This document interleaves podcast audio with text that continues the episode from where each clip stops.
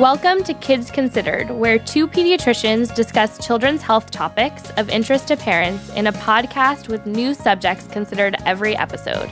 I'm Dr. Lena van der List. And I'm Dr. Dean Blumberg. And we're both pediatricians at UC Davis Children's Hospital in Sacramento, California.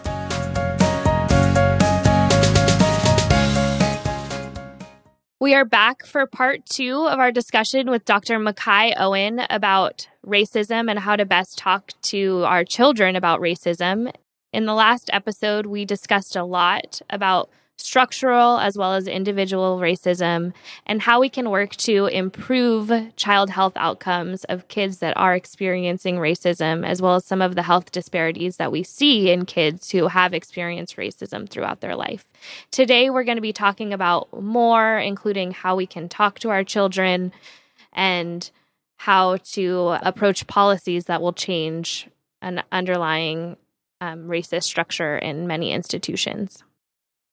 I'd, I'd like to talk about kids in terms of talking to kids about racism. And so, what can we tell parents when they say, How can I talk with my child um, about this issue? There's a um, book, How to Raise an Anti, How to Be an Anti Racist, that then um, has been spun off and so into a children's book like how to like raise a child to be an anti-racist i mean how, what can parents do in this area yeah i think it is, of course, dependent on age, um, but we know that so much of brain development and so much of that foundation of a child's life occurs in the first, you know, five years. And I think there, you know, there are studies that show that, you know, babies can can notice race-based differences at a very young age, um, but they can also kind of internalize some biases much younger than we may think, like by ages like two or four. So I think that young age, it's really important to, you know, one, for children of color to be able to foster an environment in which they see themselves in a very uh, positive light. You know, there's lots of studies that have been done in the past that kind of talk about, you know, whether it's like mainstream impressions of, of beauty or nobility or good, and mainstream impressions of, you know, the opposite of not beauty, of, of being bad. And I think that in many ways, children have internalized that. So I think it's really important uh, at a very young age to kind of promote a very positive sense of oneself and value of oneself. And it's really important at a young age to kind of recognize the difference in a positive light and, and not to kind of ingrain those racial biases uh, in children at that kind of developmentally important stage. Uh, and I think there's, you know, lots of books and videos about, you know, highlighting positive difference between children uh, and races. The website Common Sense Media has a lot of information about that. Uh, there's a website called the Brown Bookshelf that have like protagonists who are black and brown to kind of highlight the positive things that could come from differences. And I think as kids get older, it's important to kind of check in with them and help them, you know, number one, what is their awareness of the differences between people? What is their awareness of, of what's going on right now and how are they coping with it? Um, how are they internalizing it? And I think how you respond as a parent is, is, is very much dependent on, you know, the developmental point that your child is at and what their understanding is. And then also, I think being aware where you're at as a parent. You know, I know for me, I've been really upset and kind of agitated about all of this lately. And, and you know, maybe if you're feeling that way, it's, it's not the best time to kind of talk to your child about this if you're not able to kind of direct the conversation in a in a way that benefits uh, your child and, and yourself really. I think that's really helpful. You know, a couple parents have reached out to us on social media and other places after this saying, you know, I was always told like I never really brought up race with my kids because I wanted to raise like a colorblind child. So like saying that like you wouldn't point out the differences between their young friends, right? Because at they're like at this age they're all playing together and, and I always thought to just to ignore it. But it seems like the the tide is turning um, and that there can, even at the younger ages, be conversations about race um, in a positive way. And and so that whole like colorblind is is not really helpful because really in the end it ends up kind of propagating the problem. Yeah, I think that's a great point that goes back to structural racism.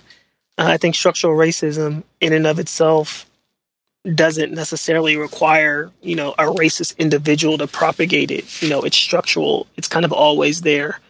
And teaching kids from a very young age um, about positive differences between races and ethnicities and helping them to appreciate that and think of it in a positive light is really uh, a way I think that we dismantle racism and we develop a society that is um, anti-racist because um, it's you know I think the tide is now like you said not enough to not be racist but what are we doing to address the structural and institutional racism that it, that is so prevalent in our society. So, we've talked about how pediatricians are getting more involved sort of both in the exam room and out of the exam room. So, I'm wondering what your thoughts are about how we can kind of promote equitable care for all children and then uh, maybe we can talk a little bit about policies and um, how more systemic policies might help to change the tide? I think that's a great and very difficult question because I think, as we talked about over the course of this conversation, you know, structural racism is kind of almost baked into the cake of our society, and it's so pervasive, and its impacts are so pervasive. And I think that in a lot of ways, our education and training is like focusing on providing care for a patient um, that is in our clinic and in front of us right now. And I think it's, you know, really clear, especially for uh, those of us who practice in marginalized communities, uh, especially marginalized communities of color, uh, that we often can feel like helpless, like we can't really address the needs um, of our patient.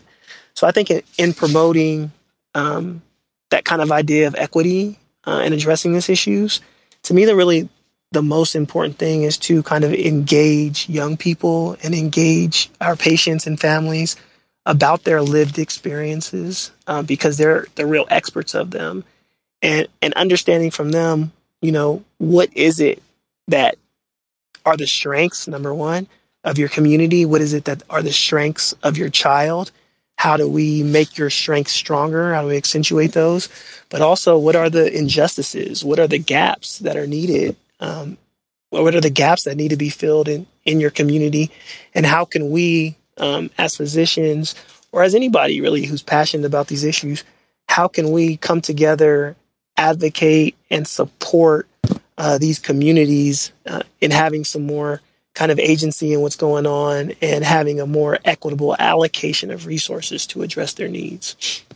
That makes perfect sense. So it's getting to know your community, the community that you live in, and sort of taking, I mean, either asking them when you're in the office or taking a step out into the community and, you know, volunteering or being the, the, you know, team doctor on the, the football team or, you know, getting to know the community that way yeah, knowing, you know, what the community looks like, it, you know, you can drive around some communities and not see grocery stores, not see green spaces, um, not see walkable neighborhoods.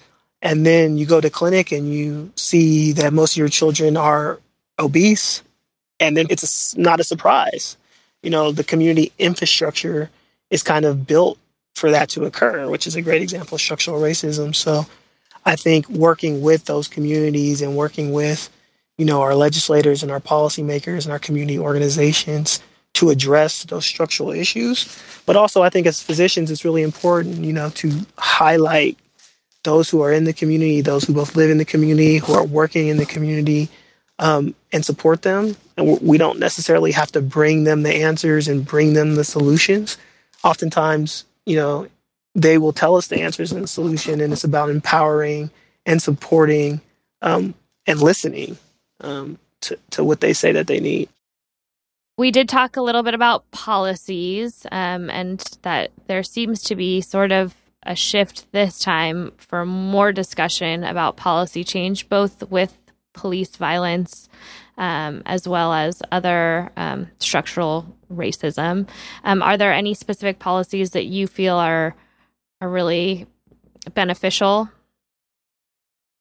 There is some literature now or some studies now that are talking about um, some policies. So, you know, one is if you go to 8can'twait.org, they talk about some immediate recommendations that police departments can and cities can implement right away. Um, that would likely decrease uh, police violence. So some of those things are, you know, banning chokeholds and strangleholds, or requiring de-escalation, or requiring um, warnings before shooting. And I think the thing those are things that can be done immediately. And then there's bigger structural issues that are likely more important or more impactful that I think we really need to talk about as a society many people on social media may have seen like the hashtag or the phrase defund the police. Um, but the question is really about the amount of resources we're putting into our police forces uh, versus the amount of resources we're putting into our social services and kind of rethinking does it make sense to change what that funding looks like uh, to more adequately address the social determinants of health and, and change that. Me personally, I think I'm an, an advocate for the kind of approach where we really kind of take a, a look at how we're allocating our resources in our society and making sure that we're investing in the social determinants of health and making sure that we're investing to kind of create a community where all children, regardless of what color they are or where they come from, have an equitable chance to reach their full potential. And so, just to clarify, part of the defund the police is it's shifting funds, correct? So it's saying that, for example, if somebody's having a mental health emergency, are the police the best people to respond to that, or should we have a mental health professional? Should we equip mental health professionals in the community to respond to that? Yeah, absolutely. And I think mental health is a great example. And there's, you know, if if you look into that kind of conversation, there's lots of other examples of how we could maybe strategically invest in services and in communities to to kind of get to address really the root causes of you know um, violence and other kind of delinquent behaviors that we see among you know adolescents and adults. So I was just wondering. We talked a bit about talking with children and about celebrating some differences and strengths. What about talking with um, parents um, of white children? Is there something that they can do to make their kids more sensitive to racism? Is it the same sort of strategy? I think we have to remember that children are always listening, especially you know when they're younger. And I think there's a lot of um, maybe households or a lot of places where you know there may be some, you know, racist comments or some stereotypical comments um, that are made or television shows that are watched that kind of don't portray things in a, in a certain light. So I think it's really important for us to kind of remember that we have to, you know, model the behavior um, that we're looking for and how easily it is to for kids to kind of internalize these things. I mean, if we think about you know, from birth to three, just how much almost passively language a child develops. You know, the same way they internalize those words, they can internalize some of those kind of racist or stereotypical mm, attitudes. And it's the same thing like with the media, just being mindful of, of, of what they're seeing and, and what they're watching and checking in. And then also I think it's it's important for children of color, but also for for white children to hear it too, to kind of celebrate our differences and kind of ingrain in them at that young age that, you know, our differences are not a bad thing. Uh, they're, they're a strength. We talked about how social media has changed things and have, um, you know, some of the ups and downs. Like you don't always want to have your phone out to record, but that it's also been you know, very impactful and horrifying to see some of these videos. Um, and we know that specifically our teenagers are on social media all the time. And so I think as a parent, you know I that they're going to be watching these videos. Um, how do you talk to teens about this? How do you uh, make sure that that they're kind of understanding what's happening and processing it appropriately? So I think with with teens, it can be tricky. I, I think oftentimes um, parents kind of think, you know, their teens are not. Sometimes parents kind of assume or think that their teens don't have an idea of what's going on or, or may not be as aware because they're not watching the news. But um, I think they, they very much are aware and, and they actually feel it in, I think, in a much more visceral way through their social media networks as opposed through on the news. I mean, we've all seen very like heart wrenching and traumatizing videos of of people in in distress. Um, so I think with with teens and preteens, kind of checking in with them to ask them um, what they've seen online, what they've heard, asking them what they think about it, um, if it's upsetting to them, um, why or why not, um, and kind of starting a conversation with them about kind of how they see the world and understanding that and building off of that. I think it's really easy uh, for adults to kind of preach down or talk down to teenagers. Uh, and that is a way to uh, really alienate them. So I think kind of understanding and meeting them uh, where they are and facilitating a conversation with them about what they would like to see different in the world and what their role is in a, in achieving that I mean, I think teens have uh, an incredible um, potential. And I think to a large degree, they're the ones out here, you know, really driving the conversation and, and, and driving change and are participating in, in a way that's really, really powerful.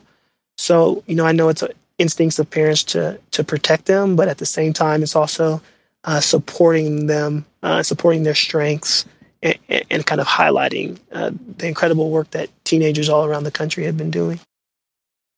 So, I think that we have covered a lot of ground in our discussion. We really tried to help define systemic racism and why it is such an issue, as well as individual racism how we can talk to kids and teens about these difficult topics and what we can do as individuals, as well as some more systemic policies to help improve this. It's not something that when the protests die down or when the social media posts go away is going anywhere. So it's just uh, important to keep this at the forefront and um, keep the conversation going. And Dr. Owens thank you so much for joining us in this conversation. And we look forward to continuing to try and make at least our institution a better place.